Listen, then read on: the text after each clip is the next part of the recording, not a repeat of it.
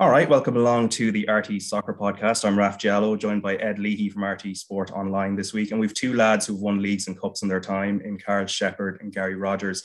Lads, how did the opening weekend treat you? Uh, yeah, it was good. Uh, I watched Shels and Pats on TV, and obviously it was uh, it was a good game. Uh, I think Shell started really well, and then it kind of all capitulated quite quickly after that. And Gary, what was your vantage point? Yeah, I went to um, Dundalk and Derry. I think it was great to get back into the stadium and see a full house. And, you know, there was a great atmosphere. I think it obviously sense, you know, there was new owners in Dundalk as well. And there was a lot of feel good factor around the place. So it was a very enjoyable two all game as well. So there was um, lots of talking points in it. But uh, all in all, good day out. Good stuff. We'll be going into detail about the that opening weekend, or at least the games that did go ahead, because only three of the three of the five top division games did, and also I've been speaking to Zack Elbouzedi over the last couple of weeks about life in Sweden with AIK and his hopes for uh, getting into the Ireland squad. But all that coming up. Uh, Rovers first, Ed. I guess expected result against UCD, 3 0 win. But um, in terms of setbacks, Neil Farrugia's injury. Yeah, poor Neil. Um, look, we, you know, uh, we still haven't seen the best of Neil at, at Shamrock Rovers yet. Uh, we've seen what he can do in, you know, over the years, and a real exciting prospect, and still, you know, still young, so I'm not not too worried about him. But it was just a great sign that Stephen threw him in first game. That it shows that he believes in him as well, and he really would have done done wonders, I imagine, for Farrugia's confidence. Shame to see him come off so early. Hopefully, maybe you know it's precautionary that you know don't want him to escalate or anything, and and get him back sooner. Um, but otherwise, you know, it was pretty straightforward for Rover. Survived the early scare, but then, you know, showed the championship credentials. Um, Jack Byrne coming back really gives a little buzz to the team, and you know, I suppose from a from Shamrock Rovers fans' perspective, they'd be they'd be pleased to see three goals on the score sheet not having to rely on late goals. You know, that was a that was a big thing last year. You know, that they had to grind out a lot of results very late in the game. And you know, but but like other than that, you know, very straightforward, um, strong squad, and just the, it was. It, then I suppose one thing that did I did uh, like was to see Dylan Watts starting the game because he's a player who would have done a lot of work in Jack Byrne's absence, and he would have been given a lot of uh, responsibility on the pitch to, to step up for you know when Jack when Jack wasn't there, and now Jack is back. You would have thought maybe Dylan might have to settle for a, a you know a supporting role, but he started and he, he's doing well. He's a lovely player, and like you know it's, it's encouraging for Shamrock Rovers. They're very good quality on the bench, and they be fighting for positions. Yeah, and Karl, I suppose they'll get a very early test going up to a sort of rejuvenated Derry City, who did quite well, getting a two-two draw at Dundalk. In terms of it being um, uh, like uh, coming too early, maybe for Derry City, is that a sense you kind of get? Uh, no, look, I'll give Derry. Uh, Derry will know straight away after the game where they're going to be or thereabouts. If they can put it up to Shamrock Rovers, or if they look, if they can get a win, it'd be fantastic for them. They'd know there and then. It'll give them great belief. I know, uh, like Gary will know as well. If you can get one over on who you think is your closest rival in the season, it gives you such a boost going into the campaign, especially if it's early doors. It's uh, it's a very big game early on, but I suppose more so for Derry than Shamrock Rovers. I say I know Shamrock Rovers will be fine this year. They'll they're favourites for for a reason. They've such a good squad. But for Derry, if they can put it up to Rovers in this game, it'll give them a great boost. And Gary, obviously, you were up at Oriel Park for that game. We're just going to listen to Ruaidhrí Higgins and just get his thoughts because, of course, he was there. He went up to uh, Dundalk without a couple of key players that you would expect to um, to be part of, like a fundamental part of the team. So um, it was a good result from uh, from the way he was speaking afterwards. He was quite satisfied. But we'll just listen to him here first. We've we didn't have a natural winger really um, in our squad, so we had to adapt and, and play a slightly different way to what we wanted to. But um, it gives us uh, optimism going forward that we've got really, really good attacking players. And uh, as you said, we can add Michael Duffy, Matty Smith, Evan McLaughlin, Ronan Boyce to that group. So I think when we get everyone back, that we're going to be in a really good position. And as you said, something to build on. Shamrock Rovers next at the Brandywell. Aye, an easy one. no, listen, it's. Uh, extremely tough fixture, the, the, the benchmark. So um, we'll prepare this week now to go and have a go at them and, and see where it takes. Yeah. Us. So that was Ruaidhrí Higgins speaking to LOI TV after the two-two draw. Um, Gary, what did you make of, I suppose, the team that he was able to line out in the end? Yeah, look, I think he's he's put together a very strong squad, and obviously, look, you know, he's missing Mickey Duffy. He, he talked about there in his interview. He's missing a natural winger, and like Michael Duffy is arguably the best winger in in the league. I know Darragh Burns is coming on strong and so on. But Michael is proven top class player, and um, so he's missing him. He probably miss him again for the for the Shamrock Rovers game. But you know, I think a good sign for Derry City was that they went behind twice in the game, and both times they came back, and they probably could have won it late on in the game. But McGonigle had a great chance, and uh, smashed it off the crossbar. But all in all, it was a it was a very entertaining game. Um, and there was chances for both teams. But Derry did look stronger. I was particularly impressed with McGonigle up top. You know, pace and strength. Obviously, got his goal, set up a goal, but looked really, really good in the game. And I think you know, with with Michael Duffy probably supplying a little bit more ball into the box and Patrick McEleney fully fit. I know Patrick came on, didn't start the game. He played 90 minutes the week before. So like they have got real quality there. I think this game probably coming a little bit early for them in terms of uh, they would like to have a couple more games under the belt we know what we're going to get from Shamrock Rovers, but I do think it'll be a really tough test up there in Derry the weekend. Gary, just about that game because I haven't seen any of, of the game yet, but I'm intrigued by the the new goalkeepers at, at both clubs. What what was the performance like? Obviously, you know, four goals isn't probably reflective of their performances, but just wondering what sort of keeper uh, Dundalk have and, and how did how did the new lad do up in up in Derry, Brian Maher as well? Yeah, it's probably a little bit early to say. I suppose you judge keepers after maybe ten games, but I think um, Shepperd had a had a good game, reasonably tidy game. You know, nothing, um, you know, couple of saves, nothing that you know was outstanding, but nothing poor either. So like he'd be happy with his, his first out, and I thought he was solid.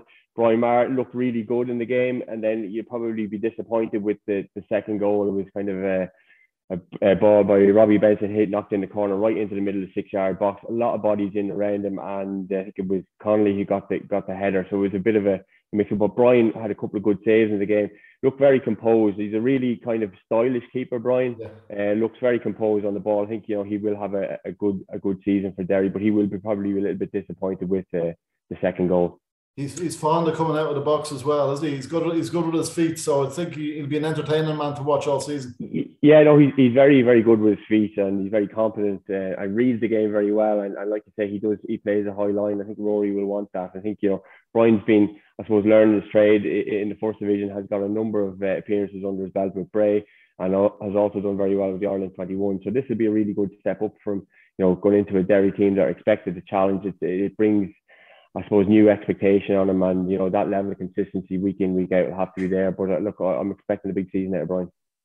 And from a Dundalk point of view, Gary, um, of course, this is the first time we're seeing Stephen O'Donnell's team um, in a competitive game. What did you make of where they're at right now? And maybe are there signs that can give you an idea of where they're going to be at uh, in a few weeks' time in terms of uh, either challenging to be in that top four or maybe in that kind of mid table mix?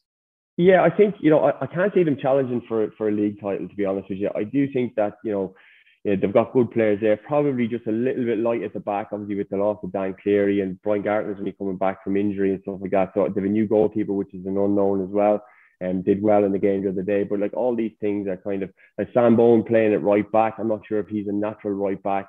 He got caught out for the for the second goal for the equaliser, where he just kind of he tried to read it and, and skipped past him. So look, lots of kind of positives for Dundalk in terms of you know home crowd. Um, got two goals. I think Stevie will do a really good job there. Um, I, I think they'll be on the edge of, of European football. Obviously, they, they'll have aspirations to, to qualify for Europe, and I think they'll be in the mix for that certainly. Yeah, and one he was speaking to Adrian Eames of RT Sport um, after the game, and of course he was satisfied enough with the result, but he also touched on the um, like everything that's happened since he left Pat. So we might just listen to that first, and I'll get your take on that, Gary. I can understand that, like you know, the disappointing, but ultimately I just had a decision to make, and I, I went with my gut. That's the top and bottom of it. There was lots of nonsense being spoken, sort of conspiracy theories, and I think you can see now. Um, there was nothing. There was no cloak and dagger stuff. I just made a decision it's a decision I'm not delighted with. I'll always be grateful for St. Pat's um, for you know giving me my first job in coaching. But I'd like to think, as I said, I've repaid that. You know, um, it's not as if we've left them in the lurch. We left them in a healthy position. Came second in the league and won the cup and they're in Europe this season. So, you know, like I will always have, you know, St. Pat's fans were were great, were great with me while I was there. So, from my point of view, there's absolutely zero animosity. But I can understand the disappointment. But I think it's time now everyone got on with it. Gary, um, that's of course uh, you're, you're, someone you know very well, and Stephen O'Donnell uh, speaking to uh, RTE Sport, and just about, I suppose, he, you know, there are words like conspiracy theories, etc., that he that he kind of mentions there. I get the sense maybe he is clearly stung by um, some of what's been said in the interim. Yeah, look, I'm sure he's been disappointed with some of the stuff because, like, it's not always as cut and dry as what what can be reported. Like, you know, Stephen will be disappointed. I was probably surprised on a personal level that he he moved so quickly. Obviously, given the fact that he after winning the, the cup in and had a terrific season and had European football to look forward to. I think you know I, I was probably just a little bit surprised that he jumped so quickly. But look, I know Stevie well, and look, Dundalk has been a big part of his uh, his football career and, and the opportunity to go and manage Dundalk. He obviously felt that you know he couldn't turn it down and it was something that he wanted to do. So I suppose you know that's his own personal reasons for, for taking the job. Obviously, like I said, my I was a little bit surprised just at the timing because I would have felt that that Dundalk job would have been there for Stevie, you know, at, at some point in his career anyway. So that would be my view on it. But like in fairness to him, look, he, he he's one thing about Stevie O'Donnell, he's brave, he's backed himself, he's done a terrific job at Pats, and I've no doubt he will do the same at, at Dundalk. He'll give it everything he has. He's very astute, very knowledgeable on the game as well, and um, I think you know he'll be a very good appointment for Dundalk. And Karl, uh, just just on that, sorry, Karl. Um, do you feel it, the narrative will kind of move on though, just because Pats, of course, are you know the, as we saw against Shels, and we'll go into detail about that game very shortly, but it will move on, especially if Pats continue on the trajectory that they're on. Yeah, well, look, it's uh, I suppose it, will come back around when they play each other the first time this the first round of fixtures when the dog play Pats, and then I suppose maybe with a second time as well, but I, look, I, I, had a bit of a controversial contract dispute with Dundalk at one point. The first and the second game, it comes up, and then after that, no one really brings it up. It'll move on. And if uh, St. Pat's get a win over Dundalk, you best believe their fans will let Stevie know. But again, it'll be. Uh, I, I, suppose that would. I suppose that would help them move on from it even more. So. Just wondering if I'm wondering if Gary's been a little bit coy on Dundalk's chances for the season because you look at the you look at the squad and they you know they can put out a team one to eleven who can challenge anybody in the in the league. And you saw on Friday night the you know not a not a problem matching Derry City. Uh, obviously they've been sort of flying under the radar, radar a little bit. And when you look, the spine of the team is still there from the Kenny era with Boyle, Benson, Hoban, you know, Hoban up front. Uh, a lot of a lot of players, as you said, coming back from injury. I, I think Dundalk are, are quite happy with their little position of, you know, under the radar but quietly confident. I'd say. Uh, I think Gary, the prosecution is resting there. So, what do you what do you say to that? Yeah, well, you just have to look at the stability of Shamrock Rovers. Like, there's only two players that have come into the Shamrock Rovers squad. They've been able to maintain it, and I think that was something that was evident in the Dundalk success over a number of years. Was that they kept a hold of all their players and added one or two quality players here and there. And Shamrock Rovers have done that this year, obviously with with Jack uh, and Andy Lyons coming in. Dundalk, you know, it's a bit more of a mixed bag. Okay, there is kind of a spine of a team there, um, from you know um, the previous manager and Stephen Kenny and Vinny Perth, but there's an awful lot of unknowns that have come into the into the squad as well. Guys have come in on loan. Stephen Bradley did really well at the weekend, scored a terrific goal. Um, but we you just don't know how it's going to gel. It's a bit like Damien Duff. He's, signed 12 new players into Shelbourne, and it's not just going to gel straight away. Now, so it, it is. I don't see them. I don't see them challenging. To be quite honest, um, you know, I think um, I think it'll be difficult. You know, just given that continuity that there is at uh, at Shamrock Rovers, and even look at Derry's team. They've from the weekend.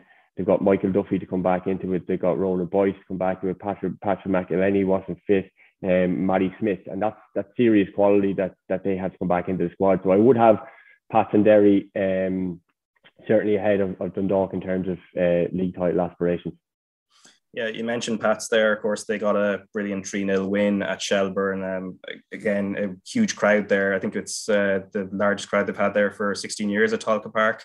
Uh, obviously, they won't be the the Shels fans won't be happy with the result, um, how it played out. But we'll we'll get into detail about it because there were some positives from their point of view. But first, we'll listen to Pat's manager Tim Clancy and then Damien Duff, Shels boss. Yeah, I think listen, there's very little in the game. Um, Tony first half and uh, Darragh Burns picks up a very good area when we're out of possession. Um, stuff that we've been working on with the wide players is to just pick up areas that can affect the game when we don't have the ball. And listen, that's the part of the game that you can't really coach and, and players just have it and Darragh cuts inside and Berry's one from 20 yards or 25 yards and it gets us a foothold in the game uh, which we were able to build on second half. I guess though we spoke last week about how Mark Doyle can, can learn from Eoin Doyle. Maybe his goal tonight showed already he's learning. Yeah, listen, he had a very similar chance last week um, in the game against uh, Shamrock Rovers where he's, he's, he's nicked it on the other side again a similar position to Darragh, and he's he's gone in on goal last week, and he probably snatched at it. Um, he showed a little bit more composure this week, had the extra touch, and listen, we were delighted for him to get that goal, and it gave us a little bit of a breather then. Composure is the word, isn't it? And, and Chris Forrester, who's the SSE Airtricity Player of the Match, had that in spades again. Yeah, and he's got. Uh, he's got the quality to match any player in this league, and, and many leagues uh, will be perceived to be high, higher than this level. And Chrissy's um, had a great pre-season, and you can see in the last week the President's Cup he was very good. But tonight I thought he controlled it and um, controlled the game, and you can see for the third goal he takes the ball down under pressure, slides it out to Mark Doyle, and um, Jay comes on from the opposite side again. Something we're working on where we want the wingers to fill the box when it goes to the other side, and he gets a great third goal for us. I'm glad it's out of the way now, uh, Tony, and we can move on with the rest of the season. Um, I listen, the lads are devastating there. Um, Pats have won the game just on transition counter attack football. It's what we warned them about. Um, when they actually had the ball, we never really felt threatened. I know the back line, the, the team didn't. So it was, you know, our mistakes really. Um, with the ball, I couldn't ask any more of them. Uh, I think we created a lot of chances, a lot of opportunities, whether the goal's offside or not. And I think uh, on a different night, it's a different story. We've seen tonight that Jack Moylan certainly has all the makings. Uh, yeah, listen, he, he catches the eye. Um, he's a great boy. He's such hunger, desire, along with the rest of the squad. Like so, uh, him along with a lot of the guys. Um, listen, they were brilliant. Just disappointed we we couldn't, you know, take any opportunities or chances or you know getting up the top end of the pitch. I think we thought we created an awful lot. Um, so yeah, listen, disappointed, gutted for the boys because they put so much into it, but we roll on next Friday. So, uh, Karl, lots of positives there, at least from um, Damien Duff's um, kind of summation of it afterwards. Um, is it a kind of a classic case of sort of the mistakes that you might get away with, say, in the first division or at a lower level, and just when you're coming up against a machine like Pats, they're more well oiled at a higher quality, that you you can get found out, and you know, the I think the first two goals in particular kind of showcase that. Yeah, look, I was quite surprised with the narrative after the game of how well Shels done when you look at it, it wouldn't. It could have very easily been five or six. They Chris Forrester had one off the line. I think McClelland did he hit the bar from about 25, 30 yards out. Burns came very close in the first half. I'd be slightly worried with how open Shels are when they lose the ball. They're they're very good on the eye. They try to play nice football, and in fairness, on a pitch that was quite poor. But when they lose it, they're extremely open, and as they found out on Friday, if you're that open in the Premier Division, you will get you will get hurt. And I suppose look, Darragh Burns' first goal, an absolute cracker of a goal from 20 yards into the top corner, and I'm just slightly worried at how open the Shels are for the season. They'll come up against slightly worse opposition, but they'll also come up against better opposition who will definitely be able to hurt you and Gary, I think looking at um, uh, looking at that game, it was sort of the template as Karl's talking there. You know, there's uh, it's a lot of front foot football, but especially those wing backs or the full backs really pushing forwards. Um, is that something that just needs to be tempered a little bit because they were kind of caught in those channels uh, more than once? Yeah, I suppose when you come up against the likes of Darragh Burns, these guys are going to punish you. So you you've got to be careful. And I think Damien talked about I suppose dominating possession. I think with Mark Coyle and Aodh Dervin in the middle of the field they're going to expect a lot from Jordan McEneff to come in to really dominate possession in games. I think that could be a difficulty for them. Um, but like you say, look, the, the wing backs, you know, guys are, it's 11, 12 players into a new system and a new manager. It's going to be difficult. And there was, like Karl said, there was there was plenty of chances. I think um, Pats were, you know, if they'd be more clinical, they could have had a couple more goals. But I think they, you know, the chances that they did get, they were clinical. I think, you know, Darragh Burns uh, uh, first goal, uh, his the first goal of the game was was uh, a moment of brilliance. I think he's been he's been uh, really very high quality last season, and he looks as if he's going to continue in the same vein again this year.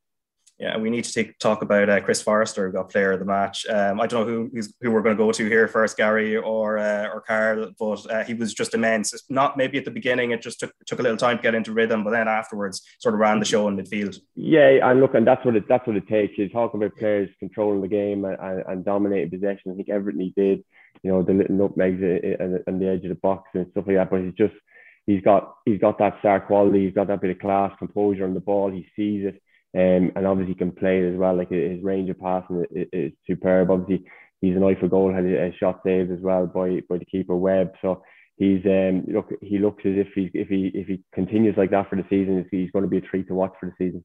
Yeah, he started off he started off like that actually last year, where he, I suppose.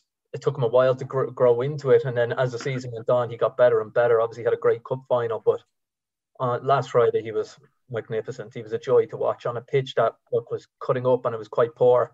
He was the one player who every time he got it, he tried to make something happen. You could see that he was he's brimming with confidence at the moment. Obviously, he's enjoying working with Tim, but like I suppose the one that got cleared off the line from pretty much sums Chris Forrester up.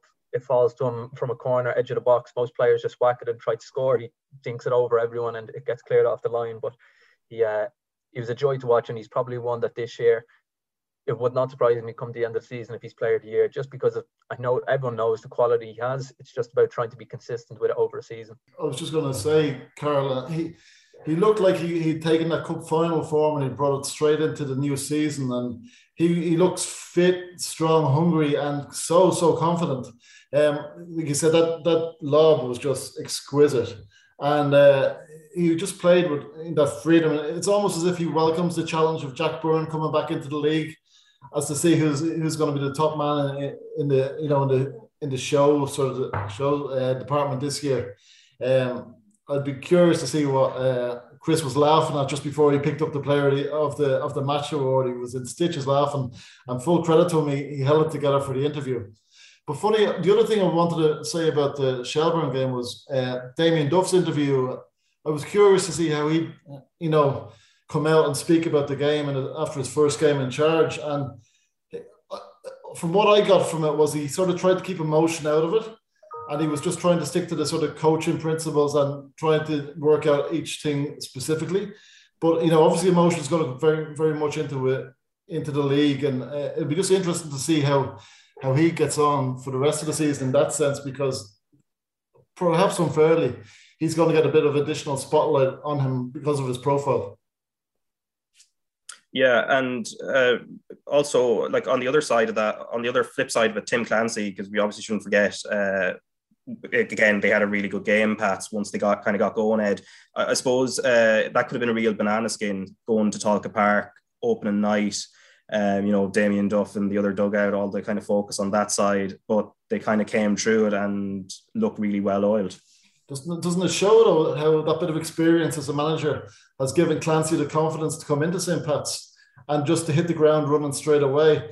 As Karl mentioned there, like the players are enjoying playing for him. And we know from his record at Drogheda as well that they generally, although you wouldn't have known from the opening 10 minutes of the match, they're generally very good and solid on set pieces and that organization and stuff like that. So, uh, um, yeah, very impressed with Tim. He, he he really seems to have the players playing a certain way and with that real sort of confidence. So uh, I think they do well, and and just as well, and, and Gary probably be interested in this.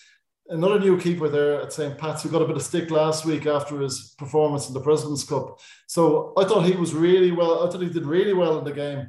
Uh, you know, he, didn't, he wasn't called into action too often, but when he was, he did well. You could see by him he he was starting to develop that bit of rapport with the defence, and he there's a bit of confidence there, I think, as well. Yeah, absolutely. I think he had a he had a very good game. I think you know he, he made a mistake okay for the goal against Shamrock Rovers, and that probably would have hurt him. And he'd been thinking about it this week. And to be fair to him, it was difficult to go in to that game um, on the TV after a, a poor goal the previous week. So he, look, he did he, he did he stood up to the challenge really well. I think he had put in a very composed performance. Um, so on, on a difficult night as well, difficult pitch as Karl had said. So I think he'll be really happy to get a good good solid start under. Uh, under his belt and, and he'll move on into next week full of confidence.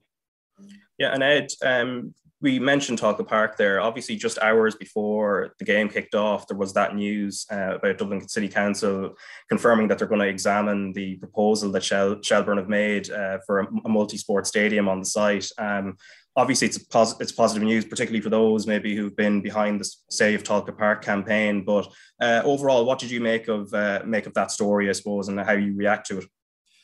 Well, look, I suppose we can only comment on what we know, and you know to a certain extent, we don't know a lot in terms of what the club's uh, overall plan is for it because it's, you know, from an outsider's perspective, it seems like it's a little too little too late. And that's that Save Tolka Park campaign has been going on and, and, been building momentum for a, quite a while now. And look, you know, I'm from Raheny. I love Tolka Park. It was the first ground I was ever brought to. It was a home farm game back in the day. Um, but at the same time, I've worked there 10 years ago and the, the rain started coming down through the, the dressing room as I was doing a post match interview with Stephen Kenny. Uh, another match, the floodlights were swaying, and the, I think the match was called off or certainly suspended for a, a good length of time. So the, there's there's pros and cons to it. Like I'd love to see, and like, of course, it, with modern design, there's a lot you could do with that with that space and incorporate a, a football pitch within it. Like they did something similar up in Inchicore with their plans for the for Richmond Park, or not for Richmond Park, but across the road and the development there, which were rejected in the end. But you know, it shows that you can bring business and football together and use the space. And I'd love to see it happen. But I think the big winners out of all this is Bohemians, who are just looking at the new Dalymount uh, redevelopment and well, everybody would have always associated Bohemians with Dalymount Park. They will so even more now, I think, and and it will be very much be very much harder now if this all falls through for Shelbourne to go to, to Dalymount, uh, especially with their fans from the fans' perspective. I, I, I'd fear I'd feel sorry for the fans on this one. Yeah, and uh, we're just going to touch on the first division, um, of course, for, as well, because uh, the, it was a bit of a goal fest 19 goals across the three games, massive away wins.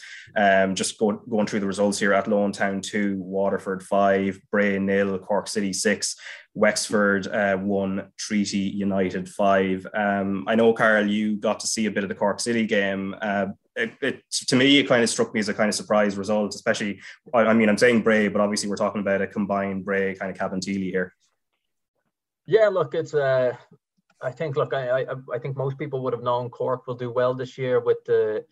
I suppose they've put a bit more money into this year than they did last year. They've signed some good players. Ruairí Keating was a good signing himself, and uh, Cian Murphy up top will be a handful for most teams, uh, even some Premier Division teams to find that duo a handful. They've uh, but they have, I suppose, Colin Healy's put together a squad that's really competitive this year. Like brought back Kevin, O'Connor, and they've some signed some really good players. So I def I wouldn't be surprised if Cork were there thereabouts come the end of the season. For me, they're it's themselves and Waterford who I can see challenging. I know John Caulfield won't be too happy with me saying that, but it's uh, them two that I can see challenging. And in Dylan McGlade, they they have a player who I suppose has never really done it at the highest level in the Premier Division, but he, he really has that knack of in the First Division. Colin Healy could build his team around him, and I suppose he could flourish under Colin Healy this year.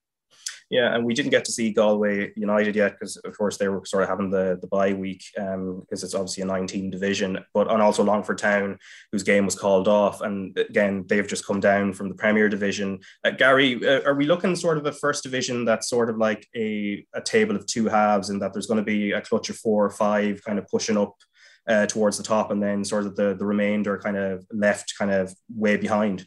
Yeah, well, I suppose on the evidence of the opening night result, you probably are. The most disappointing thing about the, the first division is the fact that it's nine teams. You know, we're looking at um, a bye week in, in senior professional football. Um, it's just look, it's just not a really good look, to be honest with you. I think that you know if we're we have aspirations to have a third tier um, in, in League of Ireland football, and we can't fill a second tier at the minute.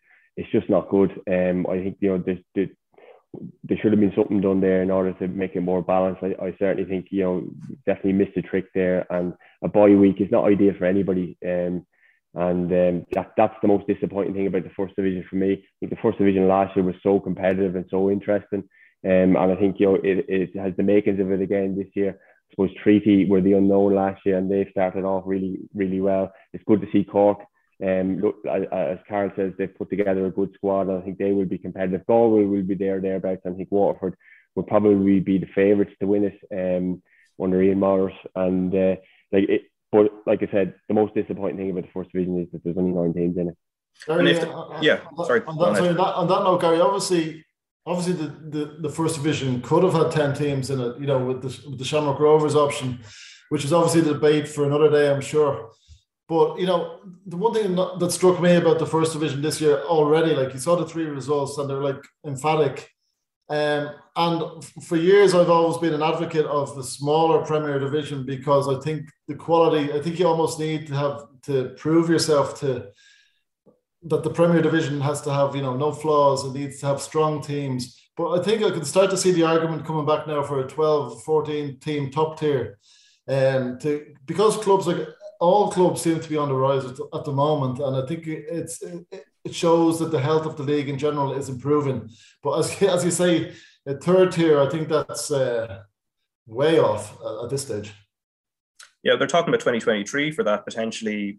Even I mean, when you say that year, like you actually it's not that far away. Yeah, it's not that far away. It's like literally next year. We're, we're it's less than a year away. Um, like what would you like to see happen with third tier, Gary? Actually, if they're going to go down that route and very soon, because um, there's talk of reserve teams potentially, but also there's maybe scope to spread this, uh, well, I suppose spread soccer and professional semi-pro, whatever it is, further uh, beyond the kind of confines of where it has been so far. Yeah, well, look, there there is going to it's going to be made up of amateur teams. It's going to be made up Shamrock Rovers second team, maybe Dundalk can have a second team. You look at, I suppose, the academy structure that there is in Ireland now, and all the clubs have under 19 teams, and clubs need you know, you're going to lose these players if they're not good enough to make it into the first team.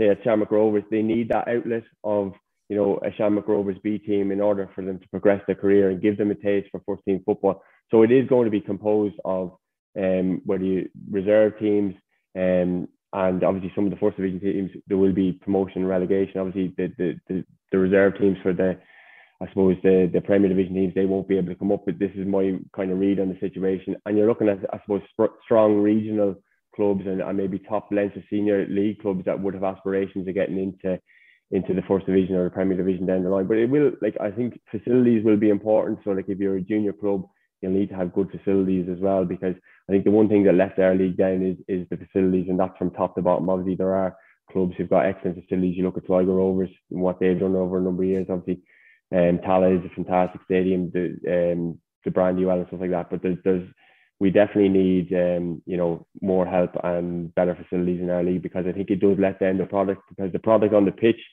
is very good at times, and you just look at clubs competing in Europe um, against teams with much bigger budgets.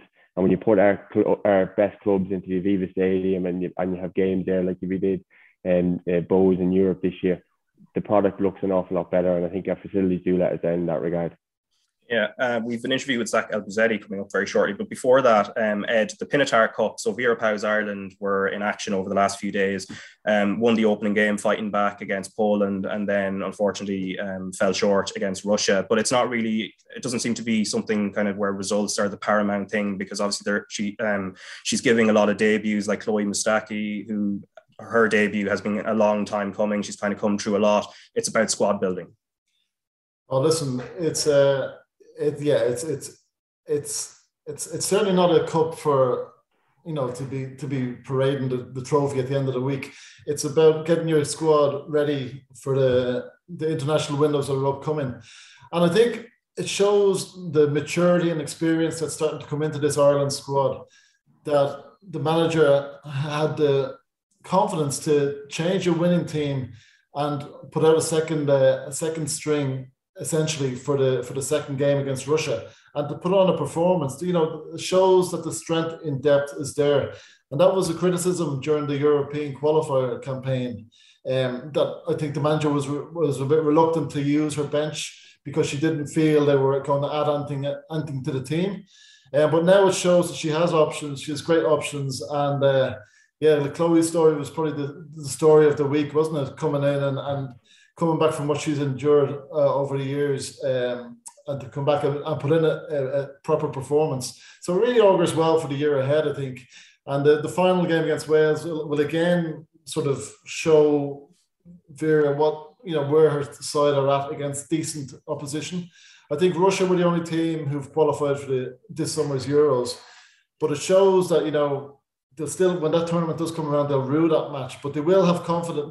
They, they will have confidence of. Uh, going away to Sweden now in April to really put in a performance and maybe cause a shock. Yeah, and that's a couple of months away. Um, I think believe it's April twelfth when they're when they're going up there, of course, and uh, they did well in the home game, so it augurs well. Um, but uh, anyway, Zack Elbouzedi, I was chatting to him about two weeks ago. Um, he's formerly of Waterford uh, FC, of course, and uh, played for the Ireland under 21s under Stephen Kenny, and he's doing really well at AIK in Sweden, which is one of the biggest clubs based in Stockholm. And I was speaking to him, as I said, a couple of weeks ago, and the first thing I asked him was how primed he is for his second season. Yeah, obviously. Um I joined midway through the season, so it's it's obviously difficult joining midway through any season. But um, all the lads here were like brilliant in, in helping me. We had some like season season pros. Like I've had great careers, and they helped me settle in right away. But I have um, obviously last season was good as you said, but I want to improve on that. Um, we missed out on the on the title and goal difference, so hopefully we can go one better next year, and then personally, I think uh, I'm always looking to get better and I'm always looking to improve. Um, so yeah, we're in pre-season at the moment, and I'm still still finding that sharpness. You know, it takes a few games for me to, to get that, but once I get into the, the swing of things and and get um get that momentum going, I think it will hopefully be a better season than last season. Yeah, and of course, Sweden, different football culture completely. And you've had the experience of playing here in Ireland in the League of Ireland with Waterford, of course, and then at youth level, uh, you've been over to England and Scotland. Like, how would you compare the style, the football environment, and the culture in comparison to the places you've been before?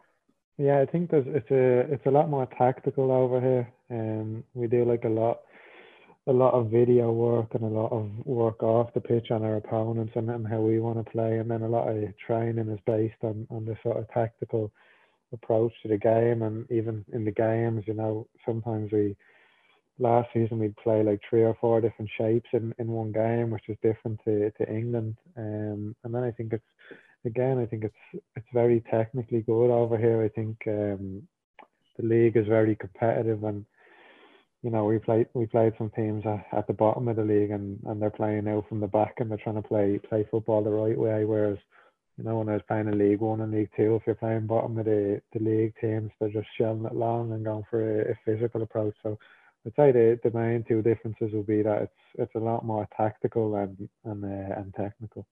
And how do you feel that's kind of bringing on your own game as well? Obviously, being exposed to that. Yeah, I think um, I think obviously I think I'm a good technical player. I think I've always been that, um, and I think I've improved since I've got here. Like obviously, as I said, we've had we have some really good pros here. Like obviously, people in Ireland, but now Seb Larsson and, and Mikael Lustig that have had great careers in the UK. So you can only get better learning off them. And then we've had players that have played in like the Bundesliga, La Liga, Serie A. So you can only learn off them players. And then, as I said, tactically, I think I've learned a lot, like playing different different shapes, different positions. Um, whether it's defending deep, pressing high, I feel like I can do all that now. Um, and yeah, it's just learning every day over here. And do you find yourself gravitating to those lads you mentioned, like Seb Larsson and Mikael Lustig, because Lustig, of course, he's experienced Scotland like you have, and then Seb Larsson was at Birmingham City, which is not a million miles away from like West Bromwich Albion, where you were for a number of years. Yeah, like as I said, everyone in the changing room is really good lads, and obviously with, with Lustig, I'm a, a Celtic supporter, and he's he's obviously a Celtic legend, so there's that sort of connection there. Um, so yeah, I got I got on well with them all. But as I said, you can only like learn off off them the careers they've had, and even if you're not speaking and I'm just watching them in training, what the sort of the sort of stuff they do and, and how they how they prepare off the pitch and, and how they look after themselves. Like it's it's brilliant. And we were talking to Josh Cullen at Anderlecht uh, very recently, just about his experience abroad, and he was saying something which I kind of found surprising, which was that they everything they do in the club is done through English. Is it the same at AIK, where um, given there is international players and obviously Swedish people speak brilliant English, is it kind of that natural way that that's what's used most? Yeah, like um, the manager speaks Swedish and English, so in a meeting, if if he makes one point in English, he'll say it in Swedish as well, or if he says it in Swedish, he'll always make sure that he says it in English so we uh, we understand it. Um, but like if if they're speaking to me one on one or or I'm involved in a conversation, it's always in English, and they always try and make me feel like it incorporated into it. Yeah, and sort of off the pitch, of course, um, in terms of the attention levels, because AIK is a big is a huge club in in Sweden. Can you yeah. kind of walk around the streets of Stockholm or around the Solna area, and you know, uh, uh, people people let you kind of mind your own business, or are you kind of mobbed by the fans? No, to be fair, they're really really respectful. Like obviously, I've I've walked around and they come up and they say hello, or if we've had a good result, like great game, you played really well, but they're they're really respectful. Like they don't they don't mob you or anything like that. Um, but it's nice as well to for someone to, to come over and say uh, a nice word to you or anything. It's it's it's really nice. And since I've since I've come to the club, the support has been unbelievable. I've said it in, in other interviews. Like I've, at the games, I've never experienced an atmosphere like it, and then even off the pitch, sending me messages and all this. It's just been brilliant. And lifestyle wise, of course, um, it's going to be very different to, to here. Um, how have you found it? Like, what's what's been the kind of the biggest difference to sort of get used to? Um, obviously, it's very cold over here. what, what's the what's the temperature there uh, at this time of year? Uh, this month today it was actually quite warm, but it's like in the minuses regularly. Like when we went up, we were up in the mountains um, last week, and it was like minus fifteen degrees, which is crazy. Um, but like Swedish people are are very chilled out and and they have like a they have a good lifestyle. It's not like I feel like in Ireland the lifestyle is very rushed and people always have somewhere that they need to be, whether it's work or other stuff. In Sweden, I think they're they're very relaxed, which is cool. Yeah, I suppose the cold weather actually helps kind of well, you use the word chilled out probably yeah. has an effect yeah. there. Um obviously you were part of Stephen Kenny's Ireland under 21 team um back, say, around 2019 before he stepped up with the seniors. And I remember there was that win over Sweden, coincidentally, the 4 1 win, you scored in it. And it seemed to be this match where we kind of realized we've a lot of young talent coming through because we didn't really see results like that all too often at, at 21's level. Do you know, in hindsight, did that play a role in AIK taking a bit of interest in you? That was probably the reason I'm here, to be honest. Um, at the time, our current manager was the assistant manager for the Sweden under 21s team. Um, so I had a pretty good game. You know, I set up a goal and, and scored a goal as well. Um, and then I think he'd always sort of kept track of me after that game. And then last summer they uh, they were looking for a new winger, so he said to the to the scout over here that they played against a good winger when he was the assistant at uh, Sweden. So just have a look at me, and I think they ended up watching. He said over 20 games of mine just to to make sure that I was the player that they'd seen that sort of night. Um, and then that's how it all happened. But if it's crazy because if if that game hadn't happened or I hadn't been in that squad, it wouldn't be over here for sure. Yeah, and uh, something we've been discussing a lot. Obviously, uh, I'm, I'm, sure you've probably seen it, but a lot of young Irish players, particularly younger than say the same age you were going to West Brom, a lot of them are now looking at going to other countries on the continent, potentially Sweden. Maybe one day might be one of those destinations. If we go back to your time, kind of making that choice to go to West Brom, um, obviously, at the time, they're firmly established. They're kind of Premier League, and it was a period where they were there for a long time. Like, like when you're going over there as a as a teenager, are you going over there with kind of massive dreams, or is there is it tempered with realism? Because obviously, the stats show it is very difficult to break through and make it to first team level. Yeah, when I went, obviously, you know the stats. I think everyone says it's one or two percent of people that make it that go over, but you always think that you're going to be that one person that makes it, and I think if I had it went over there and and say I had a realistic view that I wasn't going to make it or, or, that I might not make it, there would have been no point in going. Um, when I went over there, I was I fully believed that I could make it in the Premier League, and I fully believed that I was going to get my chance. Um, obviously, it's difficult because there's so many people going over, and for one reason or another, it didn't work out. They were in the Premier League at the time, um, and I never, I never got the, the chance to to showcase if I could have played in the Premier League. But no, when I went over, I think um, the goal was obviously to play in the Premier League. There would have been no point going over at that time if, if that wasn't the goal. Yeah, and you, as you said, they were firmly established in the Premier League, which probably makes it harder because manage, first team managers are less likely to take a chance on players coming yeah. through. But if they were, as they are now, kind of championship or that kind of the kind of yo-yo club they became a little a few years after you left, um, do you think that might have helped your case a little bit in terms of like they will give a chance maybe to younger players coming through? You never know. Like it all, it all depends on who the manager is at the time. And um, like when I signed for West Brom and went over, they just hired Alan Irvine, who who was the academy manager at Everton. So it was it looked like it was going to be good, and he was going to give um, youth players a chance because that was where he sort of came from. Um, but then after like five or six months, he was gone, and then Tony Pulis came in, and he's not really known for giving young players a chance. His his job is to keep players to keep uh, teams in the league, and he's brilliant at that. But it doesn't really come with with blood young players. So you can't say if they were in the championship or going up and down whether I, I could have made it there. It's just it's just a manager, and a manager has a lot of power. So one man's opinion can can sort of make or break you. So it all depends on the circumstances at that time. And then the loan systems, of course, you were up in Scotland, and it kind of coincided, unfortunately, with a with some injuries as well. Just how demoralising can that be? Yeah, it was. Um, I saw I, I signed for Inverness uh, on the Friday, and on the Saturday we played a game, and I was out. I ended up injuring myself, and I was out for five or six months. And injuries are bad enough as it is, you know. But being up in Inverness is up in the Highlands, and it's sort of in the middle of nowhere and it's sort of like segregated and you're on your own up there. Like we had a good group of lads who, who looked after me, but still it's you can't it's not like you're in London or something where you can hop on a flight home if you're feeling if you're feeling low or anything. Inverness is very hard to get to get to Dublin from. So that was a, a tough time. Um yeah, that was that was hard but then obviously I came back and I wasn't part of the plans um, and then I ended up leaving. But as I said, injuries are tough, but they're just a, a part of football, and you just have to you just have to realize that you're going to come through and you're going to come out the other side. There obviously there is hard days where it looks like there is no light at the end of the tunnel for any injury, but you just have to keep that motivation.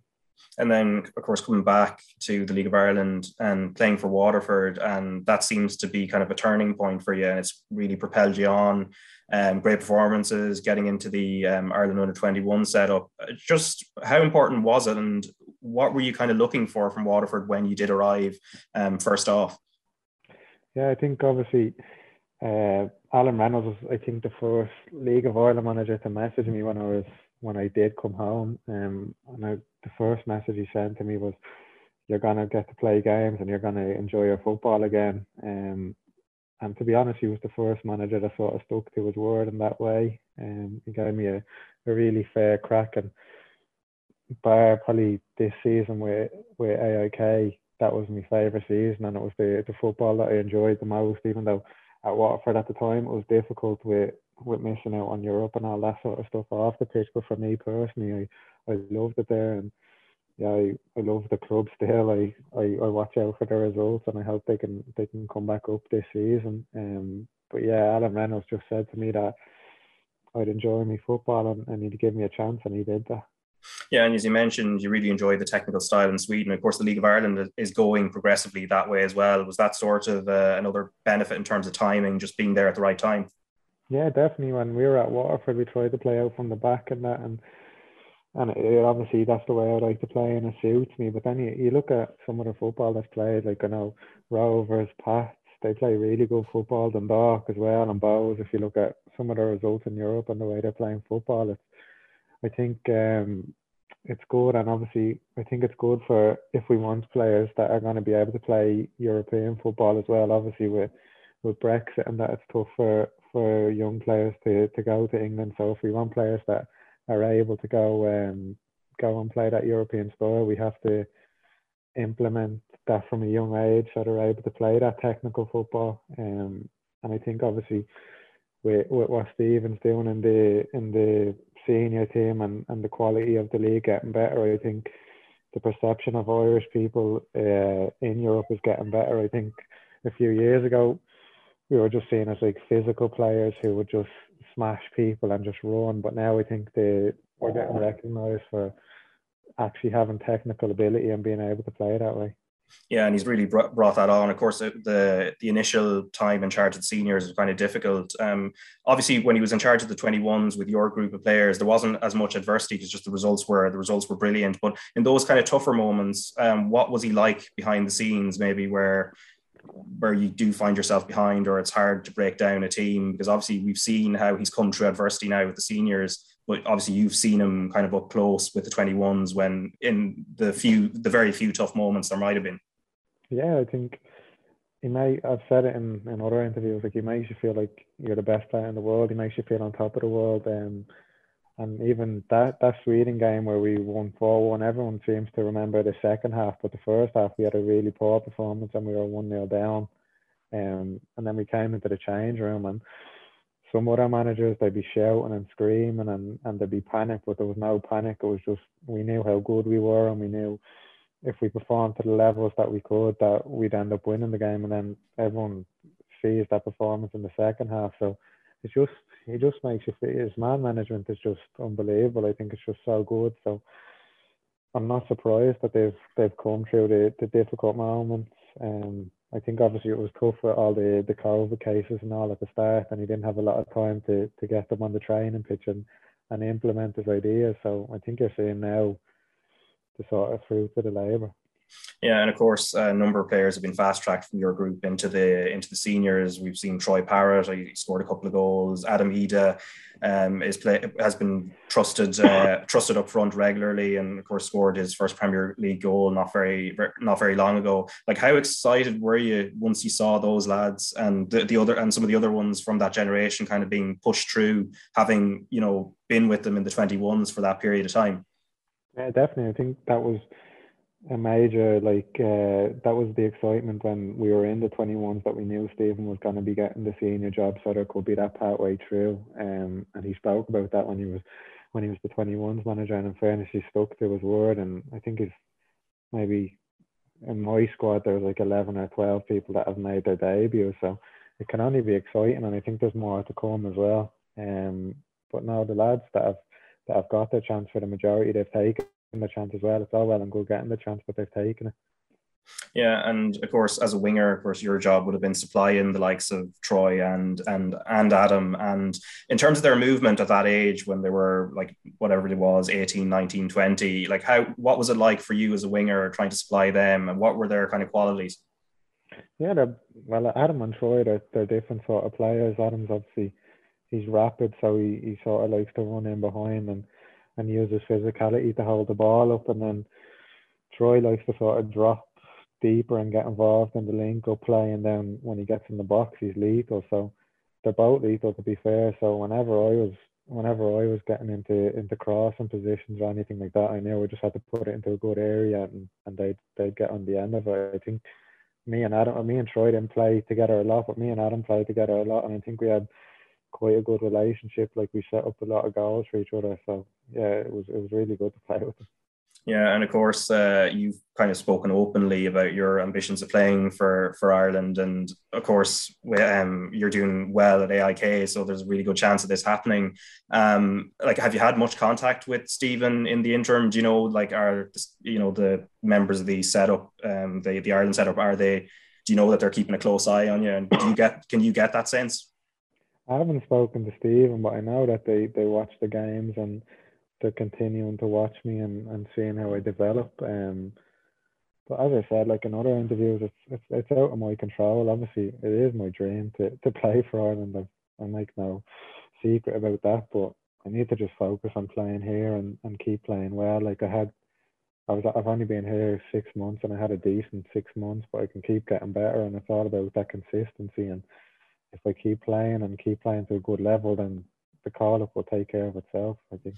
Yeah, and of course, um, you are eligible for Libya, but is that something you you're kind of closing the door to because you have that dream to play for Ireland?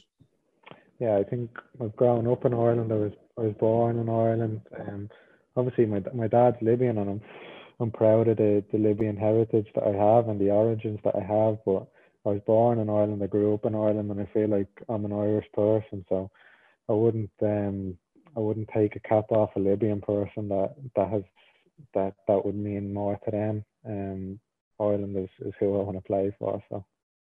Yeah, in terms of systems as well, because of course, um, and I suppose this is the final point. Uh, Ireland have kind of moved to this back three, and uh, like in terms of being a wing back, is that something you kind of feel you could kind of develop in? Yeah, I think I'm, I'm adaptable as a player. I think if I was to say what would suit me more, it would probably be one of the the top three. Um, but as I said, like if if I was to get the call up, I'd play wherever. I'd play in goal if I needed.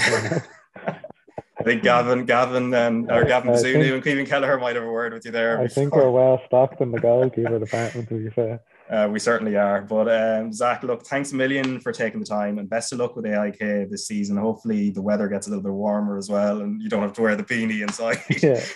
either. but uh, all right, that is Zack Elbouzedi, who is uh, doing really well with IK in Sweden and harbours real hopes of getting into the Ireland squad. I suppose Ed, you've seen a bit of him um, for the under 21s, and um, I, I, guess maybe you might have been following a little bit of how he's been getting on in Sweden. But he's a potential one who could uh, Kenny will probably be looking at.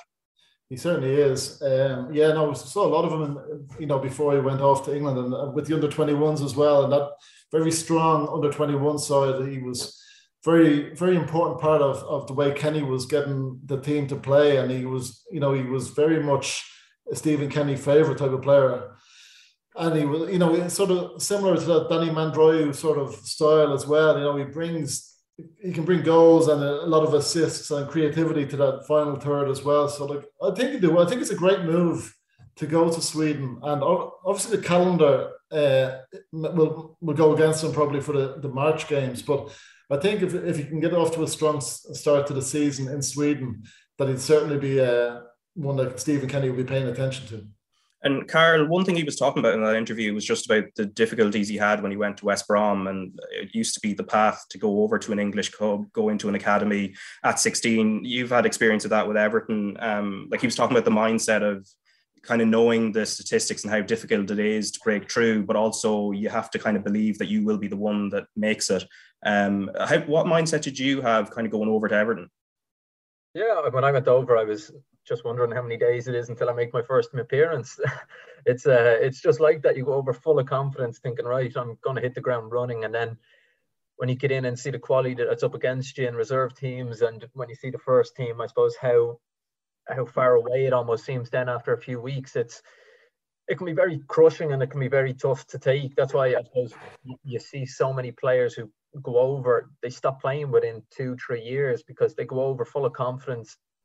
I suppose everyone, everything's uh, so cushiony for them up until that point, and then it, it's a the realization of I, am a million miles off a first team here. I'm I might have been in let's say Everton reserves, and I've I'm fighting for my place here. How am I ever going to get become a professional footballer? How am I going to make this my living? But it's uh, and again, you're also doing it while you're away from home, away from friends and family at such a young age. It's it's I suppose extremely hard to do, and it's something that I struggled with both times when I went over, uh, being so homesick. But it, it, I'm just glad to see that he's he came back. He obviously played in Ireland, went over to Bolton. It slightly didn't work out for him, and now he's in AIK and he's doing really really well. He's someone who has so so much pace that it, it is now an option for Stephen Kenny to call him up because he had such a good season last year.